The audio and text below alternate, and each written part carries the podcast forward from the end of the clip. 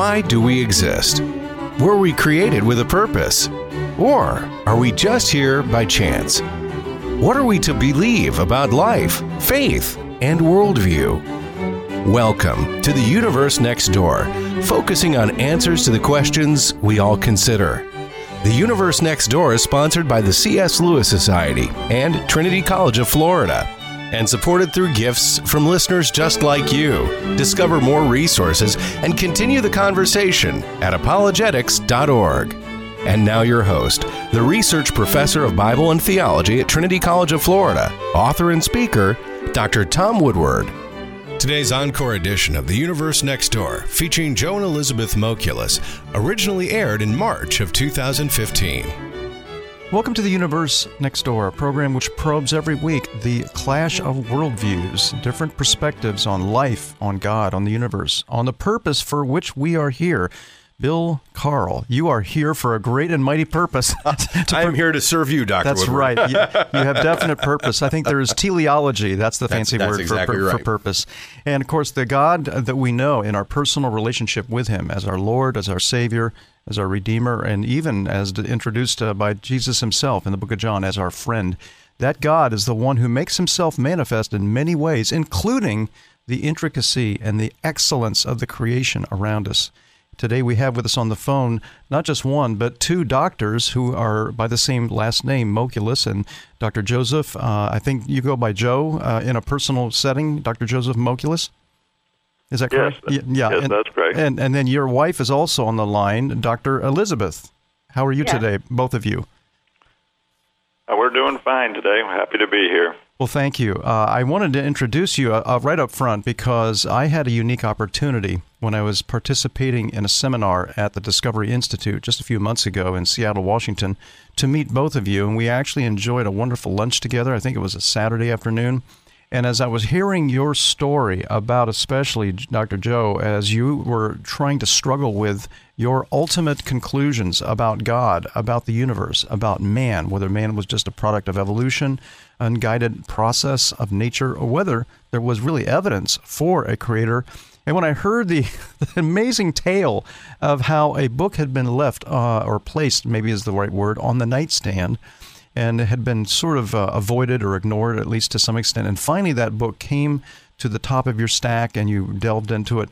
I was just amazed. So, as we get into this discussion, really the story of the two of you together uh, seeking the truth, and of course, uh, Dr. Elizabeth.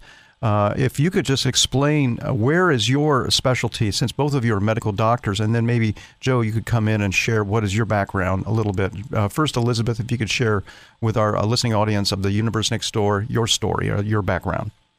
Sure. I, I'm uh, trained as an infectious disease doctor, although I'm currently not practicing medicine because when my children were small, I decided that it would be more important for me to stay home with them. Um, but I am an infectious disease doctor by training. Wow. And where did you do your training, if I can just uh, add that little question? Well, my medical school was Harvard Medical School, and then I was in the United States Air Force, so I did all of my um, infectious disease work and uh, internal medicine in San Antonio, Texas, at Wilford Hall Medical Center. Fantastic. Well, I, I of course, uh, being a Princeton graduate, will avoid any uh, digs against Harvard during the broadcast. But you, the two of you met, and I believe uh, at some point, or at least in the early in your marriage, uh, Elizabeth, you had either been or became a follower of Jesus Christ. Is that correct?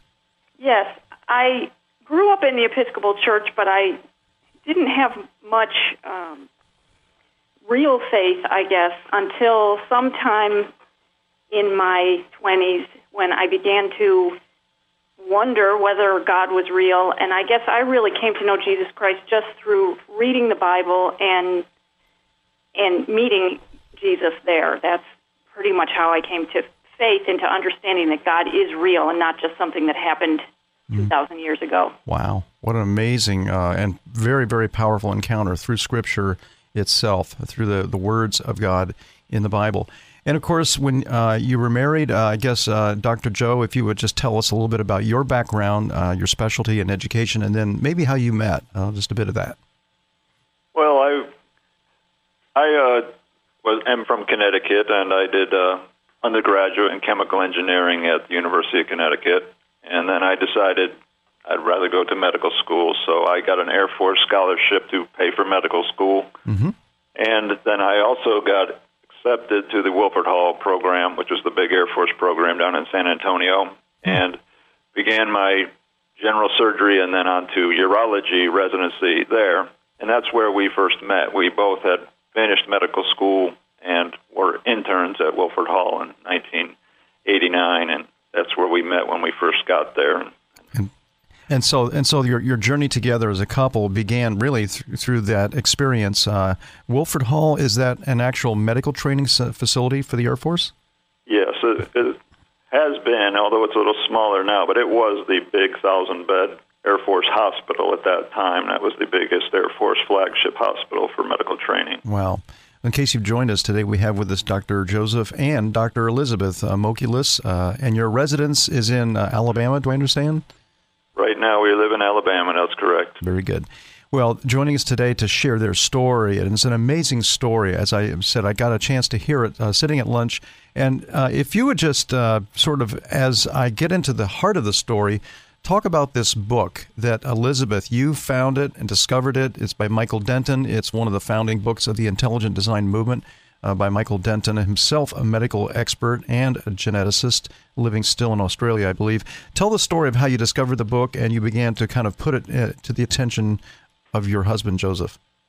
Well, I actually learned about the whole intelligent design movement first from reading a book by Dr. William Dembski, hmm. and it was entitled Intelligent Design, and I was really excited when I read that book because I realized that intelligent design could remove an intellectual stumbling block for people, you know, uh, a stumbling block toward faith for a lot of people. And so um, I began to look for more books about evolution and about intelligent design, and that's how I came across Evolution, a Theory in Crisis, which really addressed a lot of the problems with Darwinian evolution.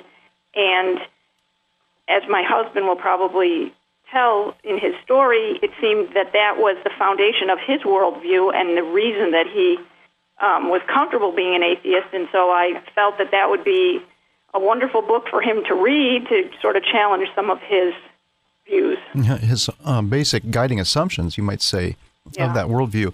So back to you, Joseph. Uh, if you could share a little bit, and this is where I remember so vividly, seated at that lunch table at the Discovery Institute, what you shared. Just give us the story pretty much uh, blow by blow as you first ignored and eventually came to uh, the confrontation or experience with that book? Sure, I'd love to. I was brought up in a household with a mother and a father. My father was a avowed atheist, and my mother was a Catholic. My mother would drag us off to Catholic church every week. But being my father, I knew my father was right, and I knew my mother was wrong. So we kind of played the game at least I didn't. I think my brother and sister are probably still atheists uh, because of this.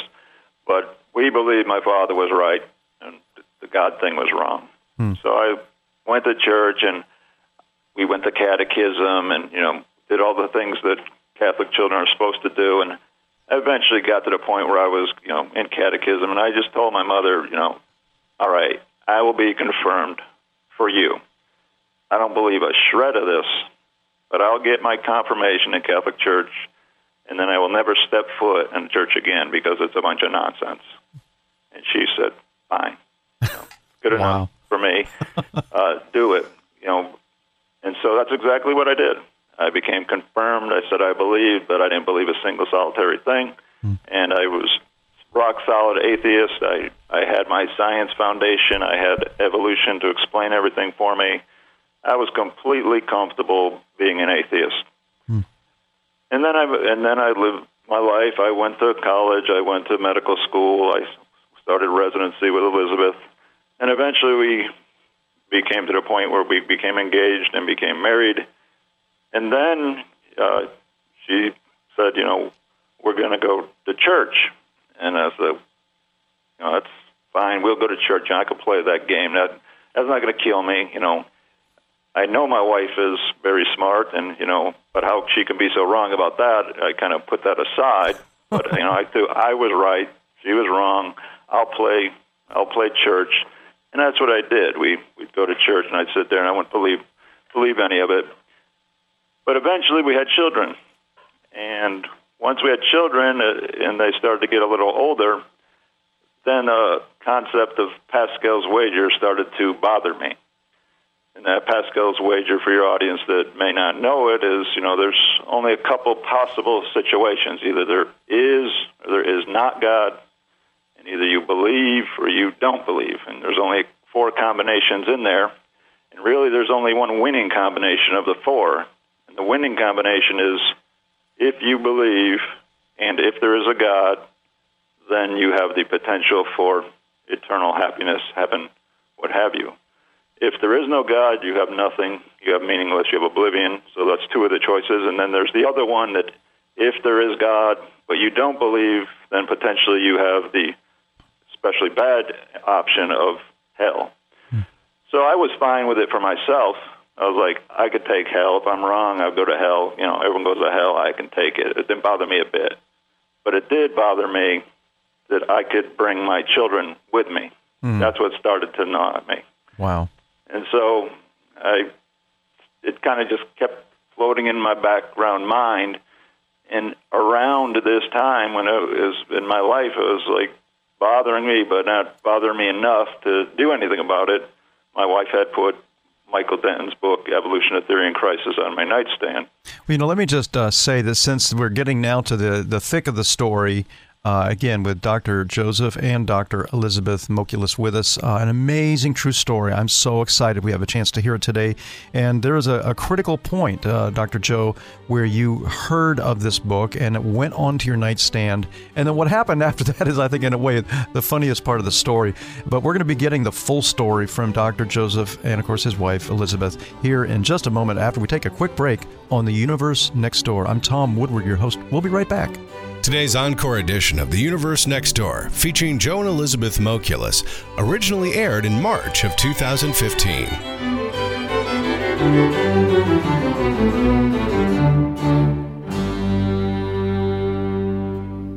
Jesus stood before a grave and declared, I am the resurrection and the life.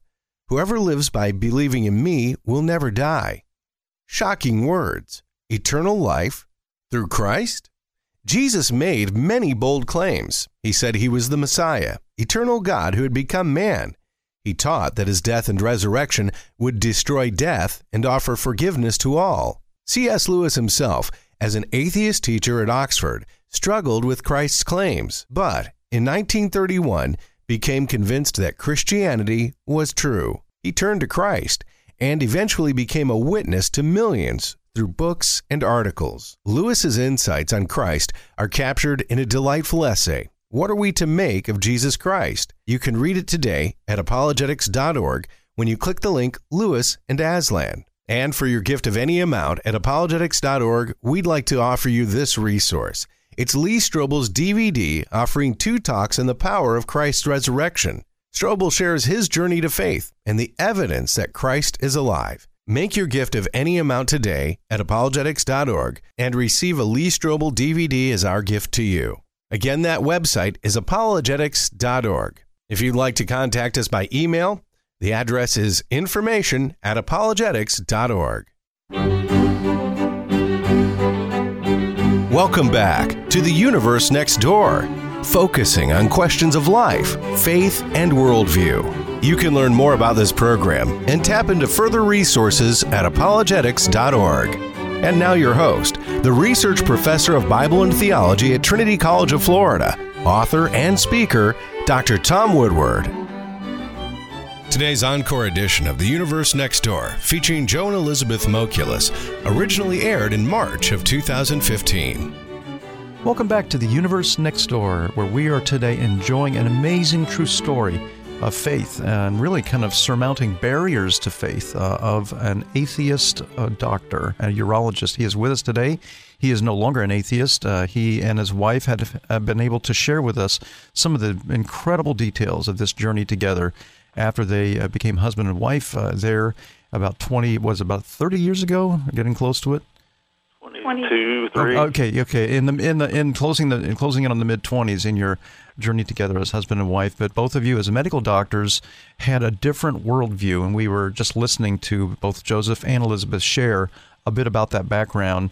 And uh, I was struck by the Pascal wager, where you said, you know, you were realizing, uh, Dr. Joseph, that you had a situation where you didn't want to lead your children as they were coming into your lives uh, down a pathway toward atheism if that wasn't, in fact, a proven true worldview.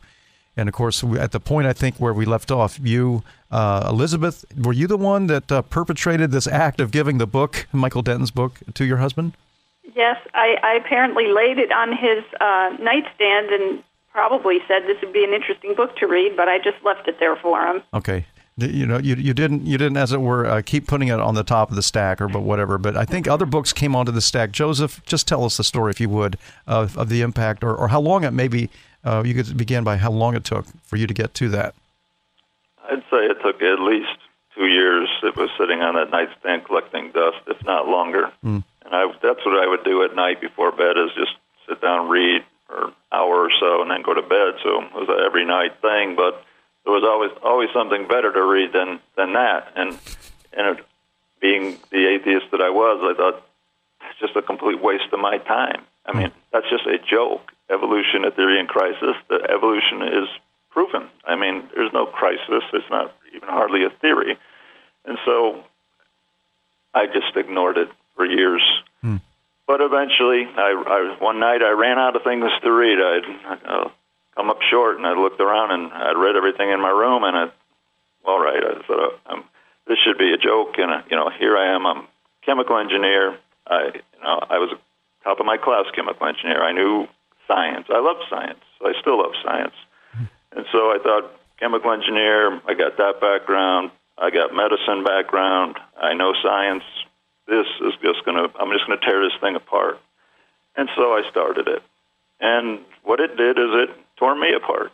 Wow. Uh, it you know it's very simple, straightforward. You don't need to be a chemical engineer. You don't need to be a doctor to understand that book. It's very uh, practical and, and uh, to layman's terms, but the arguments are clear and solid, and the facts are the facts. And as he went from chapter to chapter to chapter, just tearing it down piece by piece, uh, by the end of the book, it was rubble. And it wasn't that I didn't understand. I understood per- perfectly well the theory of evolution and the facts that he mentioned, but it, I didn't realize what that fact said, in fact, pointed to. And, at the, and this newer discoveries in science had undermined prior facts that I was unaware of. Hmm. So by the end of that book, I was my, my foundation was washed away, and I was just uh, floating in limbo. Wow. So from there, I I also went to more books on intelligent design and. Now was was Elizabeth was Elizabeth guiding you at this point? Were you actually opening up to her and suggesting things, or did, did you no. did you reveal this to her right away?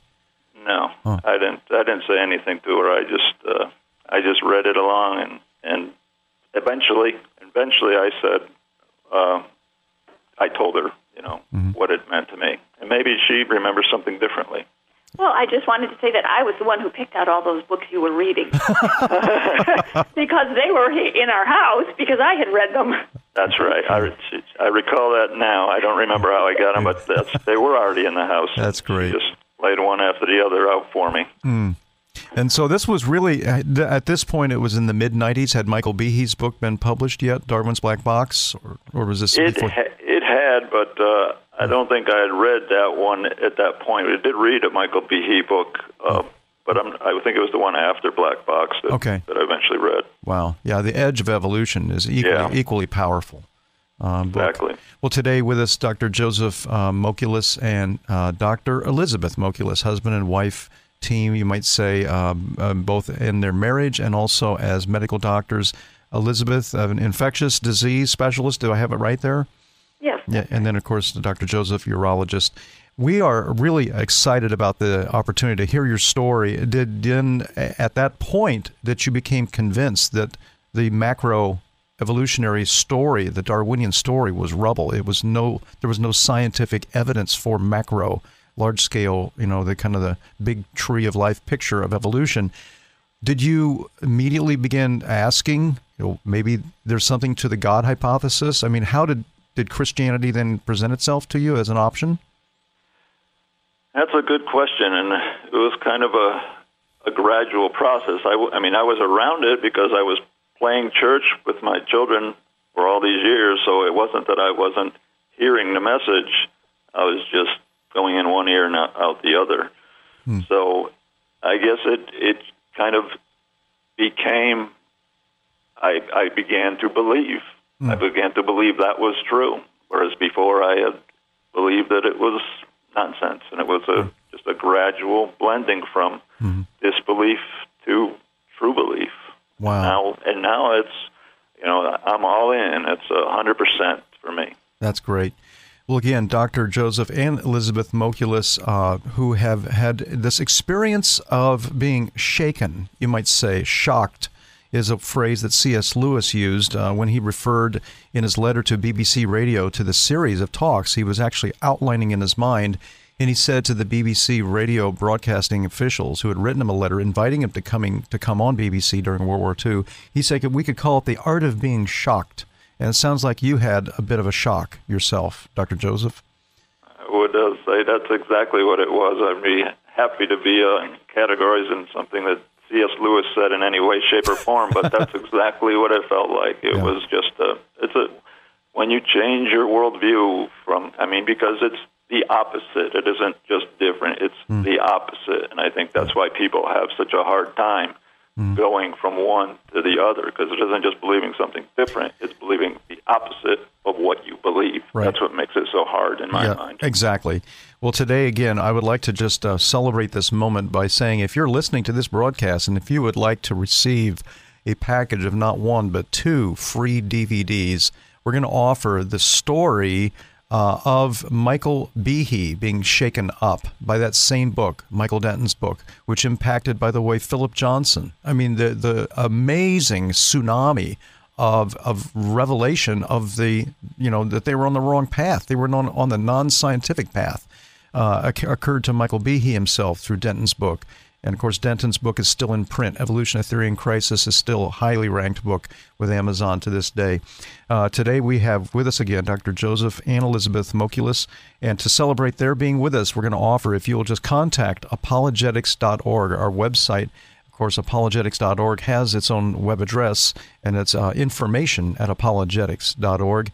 And if you contact us, if you are a seeker or even if you're a follower of Christ, uh, we would invite you to come and just uh, contact us, and we will send you the case for Christ.